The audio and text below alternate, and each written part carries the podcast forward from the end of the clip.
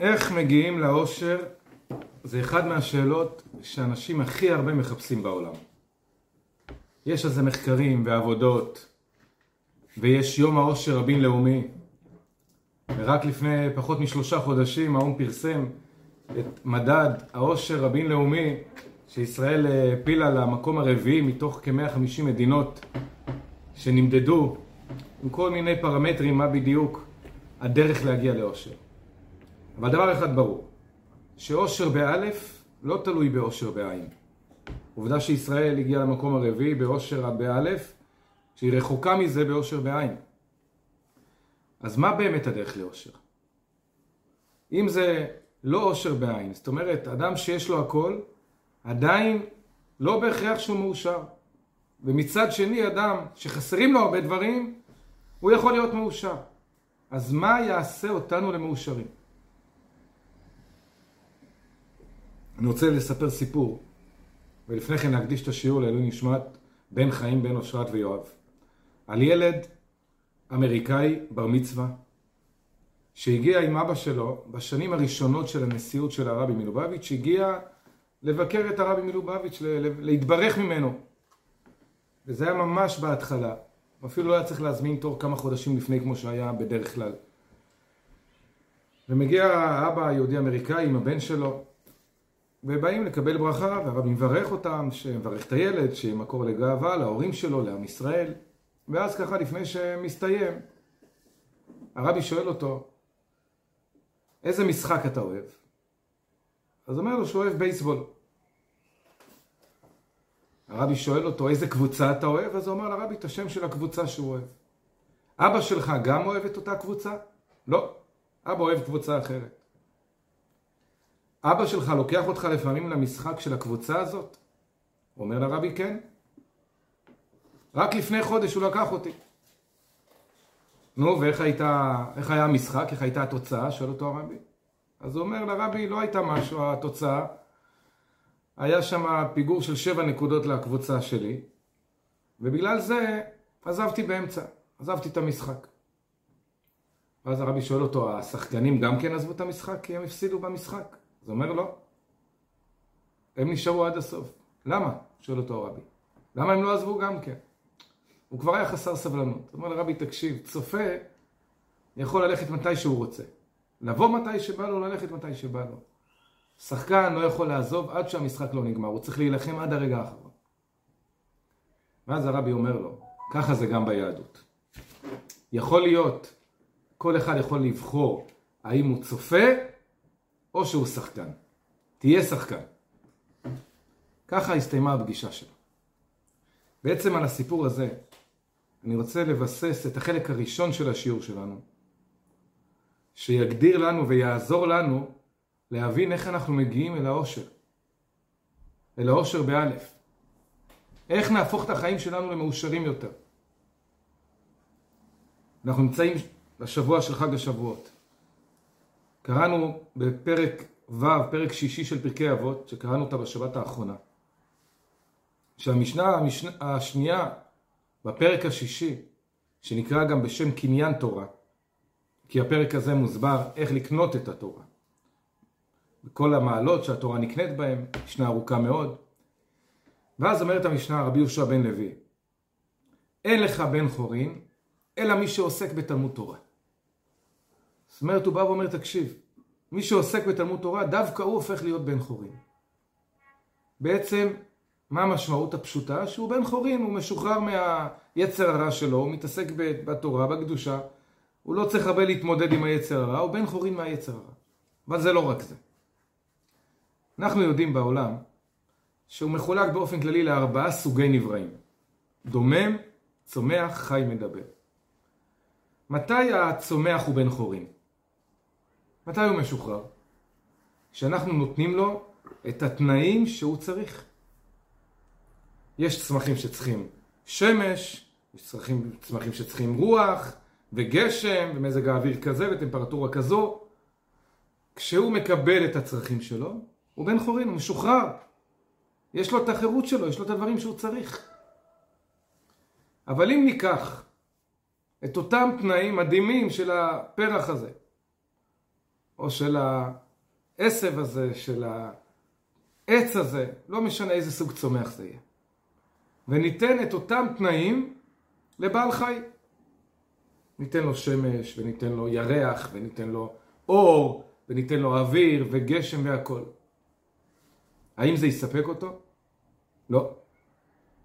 אם נשים אותו עם כל התנאים האלו, אבל נסגור אותו בתוך אה, איזשהו סוגר שסגרנו אותו, לא משנה אם זה עורבה, איזה סוג בעל חי שזה לא יהיה, ברגע שסגרנו אותו, הוא לא משוחרר. הוא לא בן חורין. למה? אבל יש לו את כל התנאים של הצומח. מה שמספיק לצומח, לא מספיק לבעל חי. בעל חי כדי להיות משוחרר, הוא צריך שטחים, הוא צריך מרחב, הוא צריך לממש את האפשרות שלו ללכת ממקום למקום. צומח אין לו אפשרות כזו. הוא, הוא גדל במקום מסוים, חלק מסוים של האדמה, זהו, כל החיים שלו הוא פה. אם לא כורתים אותו, מעבירים אותו, פה המקום שלו, וזה החירות שלו, הוא לא צריך ללכת למקום אחר. נתת לו את האור, את האוויר, את המים, הוא, הבאת אותו למקסימום, הוא הגיע לפסגת האושר שלו. אבל אוי ואבוי אם תיקח את אותו בעל חי ותשים אותו באותו שני מטר על שני מטר. אצלו, במצב כזה, הוא כלוא, הוא מסכן, הוא עצוב, הוא בדיוק הפוך מבן חורין. הוא משועבד לגמרי לתנאים שלו. והוא לא יכול לממש את הדבר הבסיסי שבעל חי רוצה, להיות משוחרר. אם נמשיך הלאה, ניתן את אותם תנאים שהבאנו לבעל חי, לא רק אור ושמש ואוויר. ניתן לבן אדם גם את המרחב שהבאנו לבעל חי. האם אז האדם ירגיש טוב? הוא ירגיש משוחרר? הוא ירגיש שהוא מממש את התכלית שלו? לא. האדם צריך לממש את היכולות שלו. תן לו מרחב, תן לו אוויר, תן לו שטחים ללכת ממקום למקום. בן אדם צריך להרגיש שהוא עושה משהו בחיים. וזה הנקודת מפתח שעליה אני רוצה להתעכב בשיעור. שהאדם יש לו צורך להרגיש שהוא פועל בעולם. שהוא עושה משהו מועיל בעולם. זה צורך של אדם. הרבי פעם הביא דוגמה, שהסביר את הדומם צומח חיים מדבר כל מה שאני אומר עכשיו. הביא דוגמה שבן אדם הרי הולך לעבוד כדי לפרנס את המשפחה, לפרנס את הבית, להתפרנס בעצמו. ואחד מהמקצועות שהיו בעבר הכי נפוצות זה היה המקצוע של לקצור שדה. יש שדה תבואה, אני יודע מה עוד מעט עכשיו אה, זמן הקציר, חג השבועות. אז האנשים היו עובדים בלקצור עם הגל את התבואה. היו מקבלים בסוף היום, בסוף החודש, את השכר שלהם. יום אחד מגיע בעל השדה ואומר לעובד, תקשיב, לא חבל, אתה עובד כל כך קשה. עובד בחום, בשמש, משתזף. בוא אני אתן לך את אותו תנאי שכר, ובמקום לקחת את המגל ולקצור איתו את התבואה, הוא מכניס אותך לבית. יש לך בבית צל, אפילו ישים לך מאוורר. אבל מה שאתה תעשה, במקום לקצור את התבואה, תעשה את אותה פעולה, אבל באוויר. קח את המגל, תעשה ככה באוויר. ככה, כמה אתה עובד ביום? שמונה שעות, עשר שעות, תעשה את אותם עשר שעות בתנאים יותר נעימים. בן אדם שמע, התלהב, למה לא? העיקר בסוף אני מקבל את המשכורת. הוא מתחיל, לוקח את המגן, מתחיל לקצור את האוויר. דקה, שתיים, שלוש, אומר לבעל הבית, אני לא מסוגל. אומר לו, למה? פחות חם, יותר אוויר, יש לך פה מיני בר ליד. לא, לא, אני לא מסוגל. למה? לא יודע. למה הוא לא מסוגל? כי בן אדם צריך להרגיש שהוא עושה משהו. אדם שעושה באוויר, קוצר את האוויר, זה עינוי. אדם חייב להרגיש שהוא מפיק איזשהו תועלת. אמר לי פעם איזשהו בעל מקצוע, שהוא אנדימן ברמה גבוהה. אומר לי, אני לעולם לא עשיתי את אותה פעולה במשך כל החיים, עשרות שנים שהוא עובד במקצוע הזה. אומר, כל פעם אני עושה משהו חדש. לא יודע מה, אני אדביק משהו למשהו, אני אעשה את זה שונה. אני צריך להרגיש כל פעם שאני מייצר, שאני עושה פה איזשהו סטארט-אפ. האדם, יש לו צורך להרגיש שהוא מייצר. ולכן לא מספיק שתיתן לאדם את המרחב של בעל חי, אם הוא לא עושה שום דבר עם השכל שלו, עם המידות שלו, עם הכישורים שלו, עם הידיים הטובות שלו, אז הוא ילך, הוא ילך לאבדון האדם הזה. תשים בן אדם בעולם לבד. אי אפשר, האדם צריך חברה, לא טוב להיות האדם לבדו. האדם, הקדוש ברוך הוא נתן לו כל כך הרבה תפקידים. ואם הוא לא מממש אותם, אז הוא מרגיש מתוסכל. הוא מרגיש שחסר לו משהו. ופה אנחנו דווקא מגיעים לנקודה הפוכה שלפעמים עושר בעין מביא את האדם למצב של הפוך מעושר באלף, אם הוא לא יודע להשתמש נכון בעושר שלו. לפעמים אדם שמבלה כל הזמן, וטס כל הזמן, ונהנה כל הזמן, מרגיש ריקנות מאוד מאוד גדולה. מרגיש ואקום, מרגיש חסר לו, לא טוב לו. הוא מחפש אנשים, דווקא אנשים שטוב להם בגשמיות לכאורה, מרגישים שחסר להם. חסר להם משהו והם לא יודעים להסביר את זה.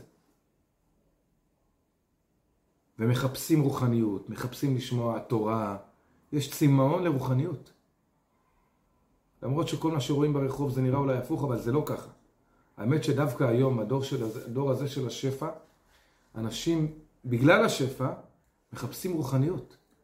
כי הם מרגישים וחשים שהשפע לא מספק, לא נותן להם את התחושה של השובע.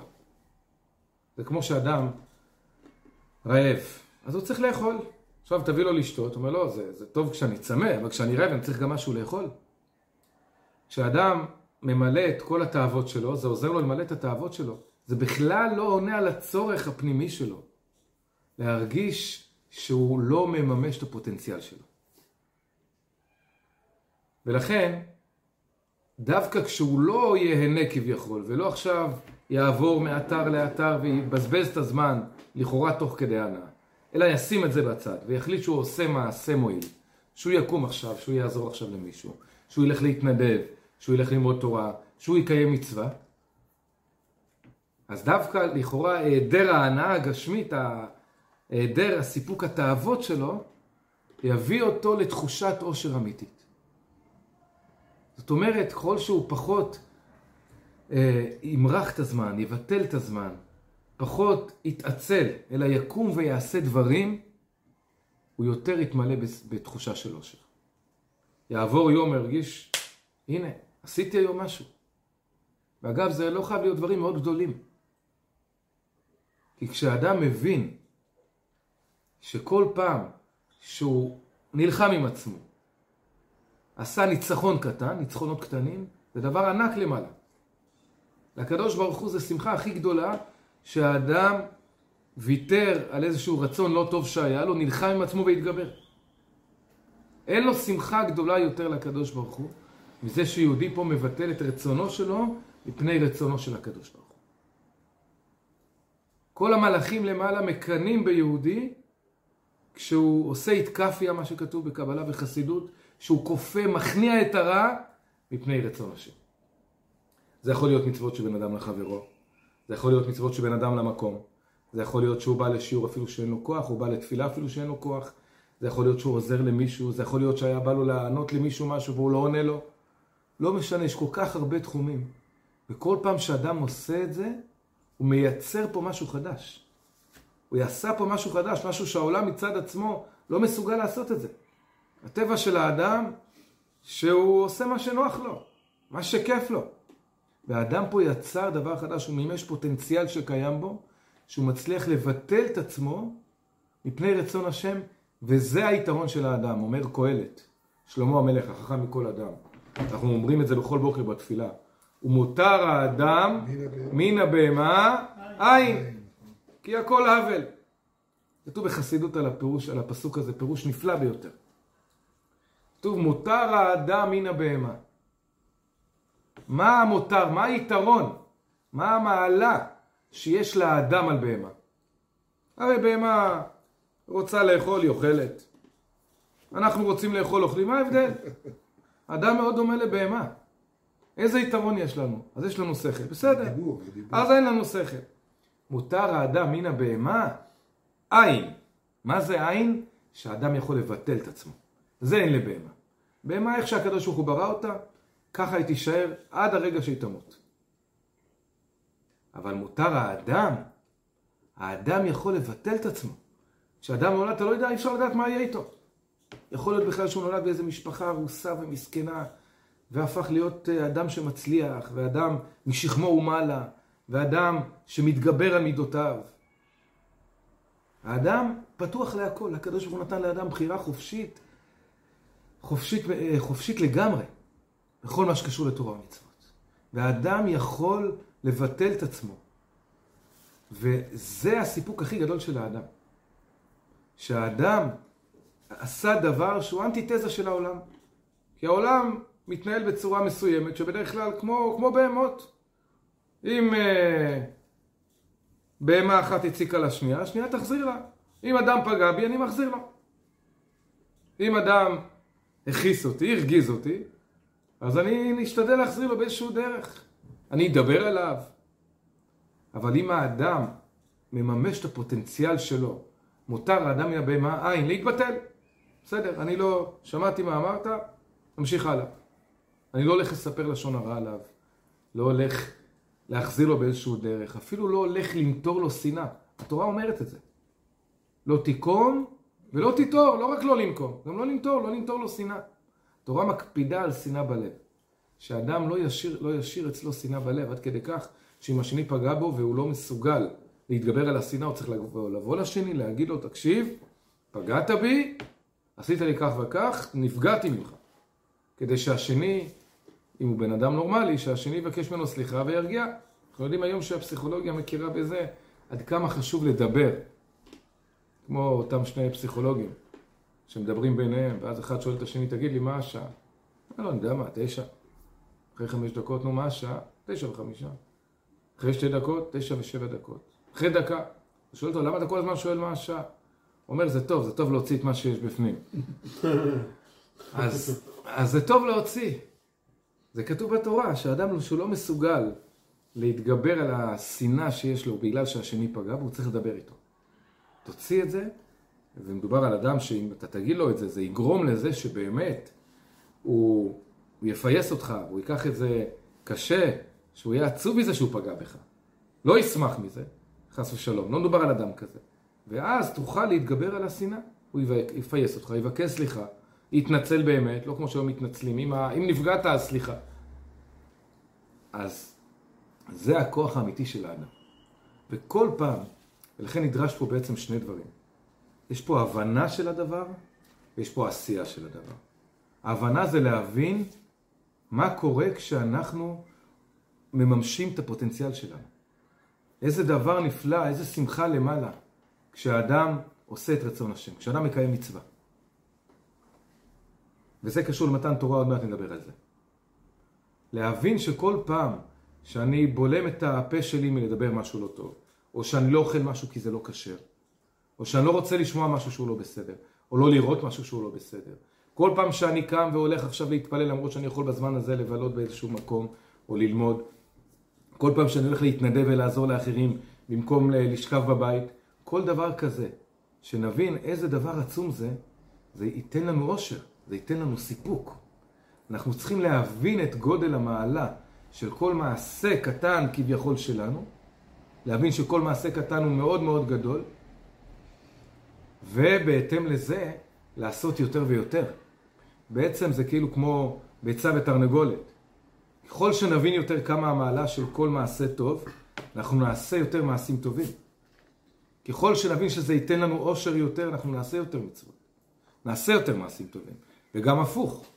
ככל שנעשה יותר מעשים טובים, זה ייתן לנו יותר אושר. זאת אומרת, אדם יכול להגיע למעשים טובים מתוך אינטרס של אושר. הוא רוצה להיות מאושר, הוא מבין שאם הוא יעשה דברים טובים, דברים מועילים, זה יעשה אותו מאושר. אז אדם שמחפש איך לפעול על עצמו לעשות דברים טובים, הוא אומר, רגע, אם עכשיו אני אקיים את הדבר הטוב הזה, זה יעשה אותי מאושר, אני הולך על זה. אז הוא מצא דרך איך להיות יותר יעיל ופחות עצלן. ואותו דבר הפוך, אם אדם מחפש אושר, אז הוא אומר, אני מחפש אושר? בוא נעשה דברים טובים. זה הדרך להגיע לאושר על ידי מימוש הפוטנציאל והבנת המעלת הפוטנציאל שקיים בנו. שליהודי בפרט. כי לכל אדם, גם שהוא לא יהודי, יש לו מעלה על בעל חי שהוא יכול לממש פוטנציאל עצום שהקדוש ברוך הוא נתן לאדם. אנחנו רואים מה החוכמה העצומה שהמדע וההייטק שאלוקים נתן לבני האדם, ואדם שיכול לעשות את זה ולא עושה את זה, הוא לא מממש את הפוטנציאל. כשהוא עושה את זה הוא מממש, זה ודאי גורם לו אושר, אבל יהודי גם זה לא מספיק. גם אם הוא הצליח באיזשהו סטארט-אפ והשקיע בזה הרבה מחשבה, הרבה שנים והצליח ועשה פה משהו מאוד מועיל בעולם, זה עדיין לא מספיק ליהודי. כי יהודי יש לו גם נפש אלוקית. והיא צריכה גם כן את הסיפוק שלה. צריך לממש גם את הפוטנציאל שלה. וכשמימשנו רק את הפוטנציאל של הנפש השכלית שלנו, ולא של נפש אלוקית שלנו, אז נתנו פה מענה חלקי ולא מענה שלם, ולכן עדיין היהודי לא יהיה שלם גם כשהוא מימש פוטנציאל מסוים. שאם הוא לא יהודי, הוא יכול להגיע לשלמות של עושר גם בלי זה. אבל יהודי בגלל שיש לו נפש אלוקית. אז כמו שאמרתי קודם, אדם רעב, לא יעזור שתביא לו לשתות. אדם צמא לא יעזור, הוא לא יספיק שתביא לו לאכול. גם הנפש האלוקית, לא מספיק שתיתן לה את מה שנותנים לכל אדם, אלא היא צריכה דברים מעבר. נפש אלוקית צמאה למה? למה שנהיה צמאים כשהגאולה תבוא, שהנביא אומר, ימים באים שיהיה רעב אבל לא רעב ללחם, ולא צמא למים, כי אם לשמוע את דבר השם. הנפש האלוקית צמאה למה? צמאה להידבק בקדוש ברוך הוא. זה כל הרצון שלה, לכן היא משולה לנר. נר השם נשמת האדם. כמו שהנר כל הזמן רוצה לעלות למעלה, גם אתה הופך את הנר, הלהבה עולה למעלה עדיין, כי היא רוצה להידבק בשורשה, ש, של, ששורשה של האש זה יסוד האש, שכתוב בספרים שהוא נמצא מתחת לגלגל הירח, והיא כל הזמן עולה למקורה, ככה נשמה של יהודי כל הזמן רוצה להידבק בקדוש ברוך הוא, ורק כשנותנים לה את הרצון שלה, אז היא יכולה להגיע לתחושה של סיפוק, של שמחה, של עושר. רק אז מרבים לה את הצמאון. ולכן יהודי צריך לדעת שמעבר לסיפוק שיש לכל אדם, הוא יש לו נפש אלוקית, זכינו שיש לו נפש אלוקית, וכדי להיות באמת מאושרים, צריכים גם לספק את הצורך האמיתי של נפש אלוקית שלנו, שהיא חלק אלוקה ממעל ממש. וזה קשור לתחילת המשנה של פרקי אבות שהזכרתי קודם, פרק שישי, קניין תורה, פרק הזה נקרא קניין תורה, כמו שהזכרתי. המשנה השנייה, החלק השני שלה, זה מה שהזכרתי קודם, שאומר רבי יהושע בן לוי, אין לך בן חורין, אלא מי שעוסק בתלמוד תורה, כי הוא באמת בן חורין, הוא באמת מימש את הפוטנציאל שלו, הוא באמת יכול לעוף ולעלות ולהרוות את הצמאון של נפש אלוקית ולהידבק בקדוש ברוך הוא הכי גבוה שיש. אבל המשנה מתחילה עם חלק אחר. המשנה מתחילה, אמר רבי יהושע בן לוי, בכל יום ויום, בת קול יוצאת מהר חורב, הר חורב זה הר סיני, ומכרזת ואומרת, הכרזה מלמעלה, מהשמיים בכל יום. הנשמה שלנו שומעת את זה. אנחנו פה לא, אבל הנשמה שומעת והיא משפיעה עלינו, אנחנו מדי פעם מרגישים קצת את מה שהנשמה למעלה מרגישה. והיא מכריזה בת קול ואומרת, אוי להם לבריות מעלבונה של תורה. מהעלבון של התורה. שכביכול מעליבים את התורה. איך? מה הפירוש? שכל מי שאינו עוסק בתורה אוקיי. נקרא נזוף. זה אומר רבי יהושע בן לוי. ואז היה פעם התוועדות י"ב תמוז. התוועדות ארוכה ושיחה מאוד ארוכה, נפלאה ביותר. שהרבי ביאר את המשנה הזו, שאל עליה הרבה מאוד שאלות, וביאר אותה בעומק, לפנים מעומק, לפנים מעומק. ואני רוצה לדבר על חלק אחד מאותו ביור של הרבי. יש פה כמה שאלות מאוד חזקות על, על רבי יהושע בן לוי, על המשנה הזו. דבר ראשון, שאלה פשוטה יותר, למה אתה קורא להר סיני הר חורב? כולם מכירים את השם המפורסם של ההר, הר סיני, איך כתוב בתורה, והר סיני עשן כולו מפני אשר ירד עליו השם באש. כשהקדוש ברוך הוא מתגלה למשה רבינו, הר האלוקים, הבאת עוד יותר את המעלה של הר סיני.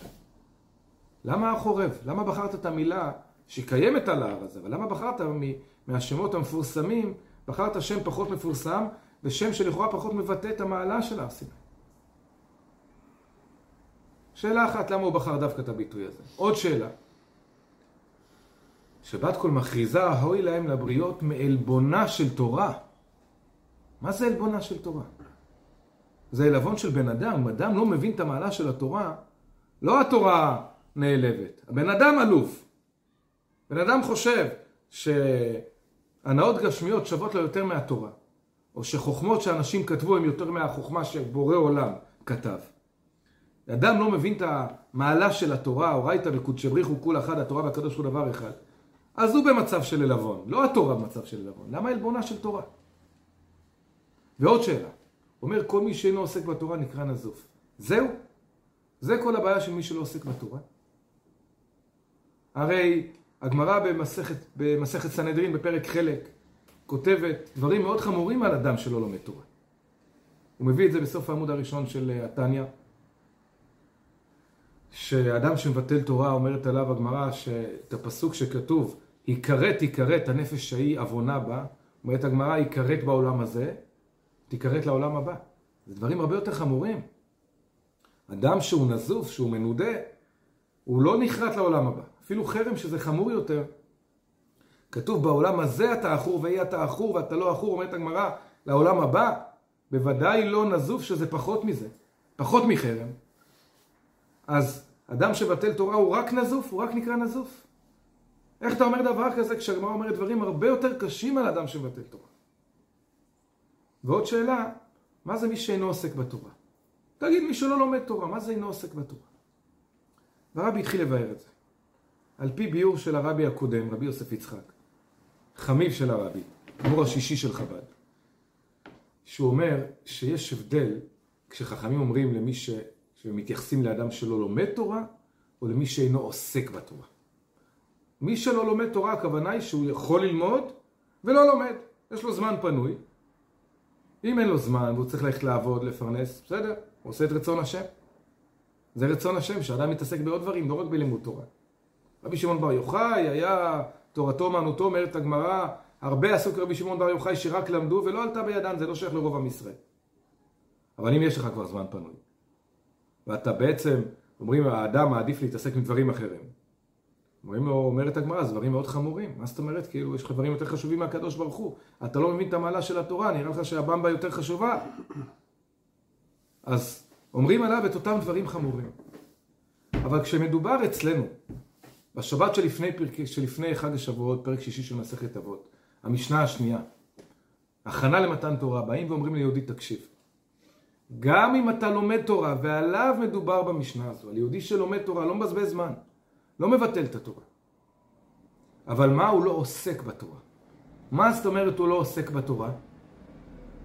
הוא לומד ולא עוסק, מה זאת אומרת? יש פה שני פרטים.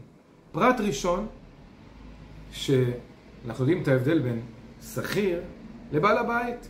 שכיר בא, דופק כרטיס, רק מחכה שהיום ייגמר, מחכה שיהיה איזה מלחמה עכשיו מעזה, כמה ימים יקבל משכורת בלי לעבוד, שיהיה קורונה יקבל משכורת בלי לעבוד, זהו, לא מעניין אותו העסק בכלל. עוסק, הכוונה היא אדם שהתורה חשובה לו כאילו זה עסק שלו. הוא הולך ומשקיע וחושב איך לפרסם את התורה, ושם את, כמו אדם שפותח עסק, אז הוא משקיע לעשות, לפתוח את החנות במקום, איך הוא אומר, המקום הכי מרכזי, שגם כשאדם לא צריך עכשיו לקנות, אבל ייכנס לו לראש, שאם הוא יצטרך פעם את הדבר הזה, הוא יודע איפה זה נמצא, כי הוא כל פעם רואה את זה, כי כשהוא יוצא מהרכבת הוא רואה את זה, זה מקום כל כך מרכזי. הרי הפרסום תופס כל כך הרבה מקום אצלנו בראש. למשל, אם נשאל בן אדם, תגיד לי, מה זה משקה שחור עם גזים? מה עולה לבן אדם בראש? 90% מהאנשים קוקה קולה. הם תפסו אצלנו, כבשו אצלנו חלק מהמוח שלנו. יש להם שטח, שטח אצלנו ששייך להם. אז הוא אומר, ככה צריך להיות העסק בתורה. לא ללמוד את התורה, יש לי זמן, אני אלמד תורה. למה? לא יודע, ככה התרגלתי, ככה לימדו אותי. אדם צריך להרגיש, להתעסק, שהתורה זה עסק שלו. הוא מעריך את התורה, הוא מבין כמה זה חשוב, הוא מחפש להביא את התורה לעוד אחד ולעוד אחד, ולהפיץ את התורה. ואם צריך להשקיע, הוא ישקיע בזה. זה דבר אחד. זה נקרא עסק התורה דבר אחד. והדבר השני שהתורה משולה, לימוד התורה באופן של עסק נקרא עסק ולא סתם לימוד, סתם לימוד שהוא לומד. לא כל כך יודע אפילו למה. הוא יודע שזה רצון השם, אבל מסתפק בזה. ואז הוא גם לא לומד עם חיות. עסק, הגמרא אומרת, מה זה נקרא עסק? הגמרא אומרת מסכת בבא מציאה. זבן וזבון, אדם שקונה ומוכר. אומרת הגמרא, אם הוא קונה ומוכר באותו מחיר, הוא נקרא סוחר? הוא פראייר, הוא לא סוחר. סוחר זה קונה בזול, מוכר ביוקר, כמו שהישראלים יודעים לעשות. זה נקרא סוחר. יוקר המחיה, כן? כולם מדברים. ברוך השם, אנשים דואגים, גם שלאחרים יהיה יוקר המחיה וגם שלהם יהיה איך לשלם את זה. אז אדם צריך להרגיש שהוא מרוויח. הרבי הרייץ, רבי יוסף יצחק מסביר. מה הכוונה לעסוק בתורה? להרגיש שהאדם מרוויח כשהוא לומד תורה. הוא כובש, הוא כובש פה עוד חלק במוח שלו. עוד חלק במוח שלו הפך להיות עכשיו אה, בנוי לפי רצון השם. חוכמת השם חדרה למוח שלו. עכשיו אולי כשתגיד לו אה, משקה שחור עם גזים, אולי לא יחשוב על קוקה קולה. אולי יחשוב רגע, האם בשבת, כשזה הרטיב את הבגד, מותר לשחות או אסור לשחות, מה שלמדנו בשבת האחרונה. פתאום התורה כובשת אצלו חלק במוח. וכשהוא לומד עוד יותר על מה שהתורה, מה שהתורה מגלה לנו על לימוד התורה, הוא מבין שעל ידי לימוד התורה אדם כובש את עצמו וכובש גם את העולם. אדם כובש חלק בעולם על ידי לימוד תורה. כל לימוד תורה הופך עוד חלק בעולם לעולם של הקדוש ברוך הוא. לימוד תורה משפיע קדושה בעולם. התורה, אנחנו יודעים שיהודי, ישראל אורייתא וקודשא בריחו, תלת קשרים מתקשרן דה בדה כתוב בזוהר. שלושה קשרים מתקשרים זה בזה. ישראל בתורה והתורה בקדוש ברוך הוא.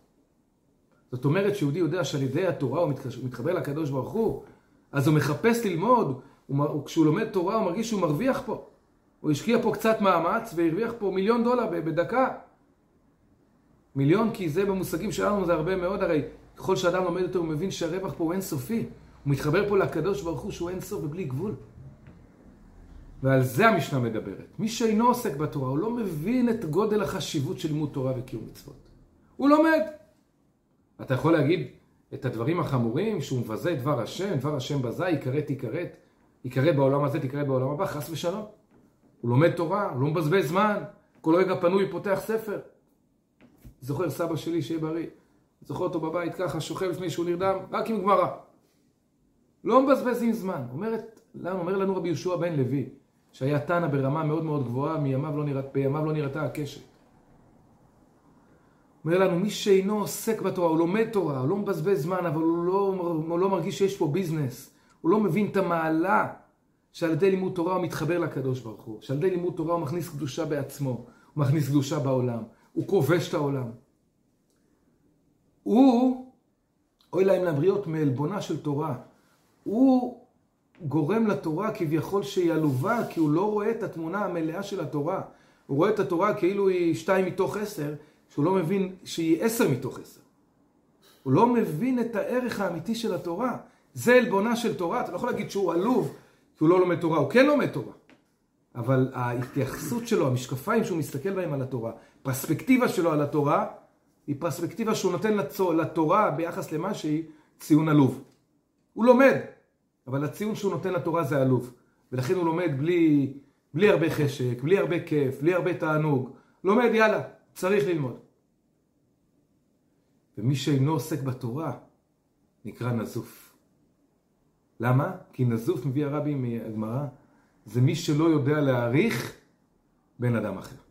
לא יודע להעריך את המעלות האמיתיות. הוא לא יודע להעריך את המעלות של התורה, הוא נקרא נזוף.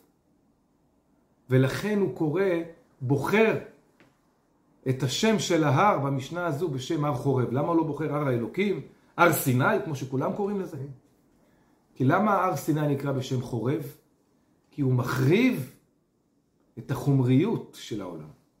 הוא מכניס קדושה בעולם, מעט תור דוחה הרבה חושך, מכניס קדושה, אין מקום לשטויות, כל החומריות נעלמת. ולכן הוא בא ואומר רבי יהושע בן לוי עולם לבריות, בת קול יוצאת מאיפה? מהר חורב ומכרזת ואומרת. היא באה, בת קול, מהכוח הזה של הר סיני, מהכוח הזה שהר סיני יש בו את הנקודה של הר חורב, שיש בו את העניין הזה של התורה מחריבה את החומריות של העולם, ובמקום להבין את המעלה הזאת, הוא לומד כי ככה חינכו אותו.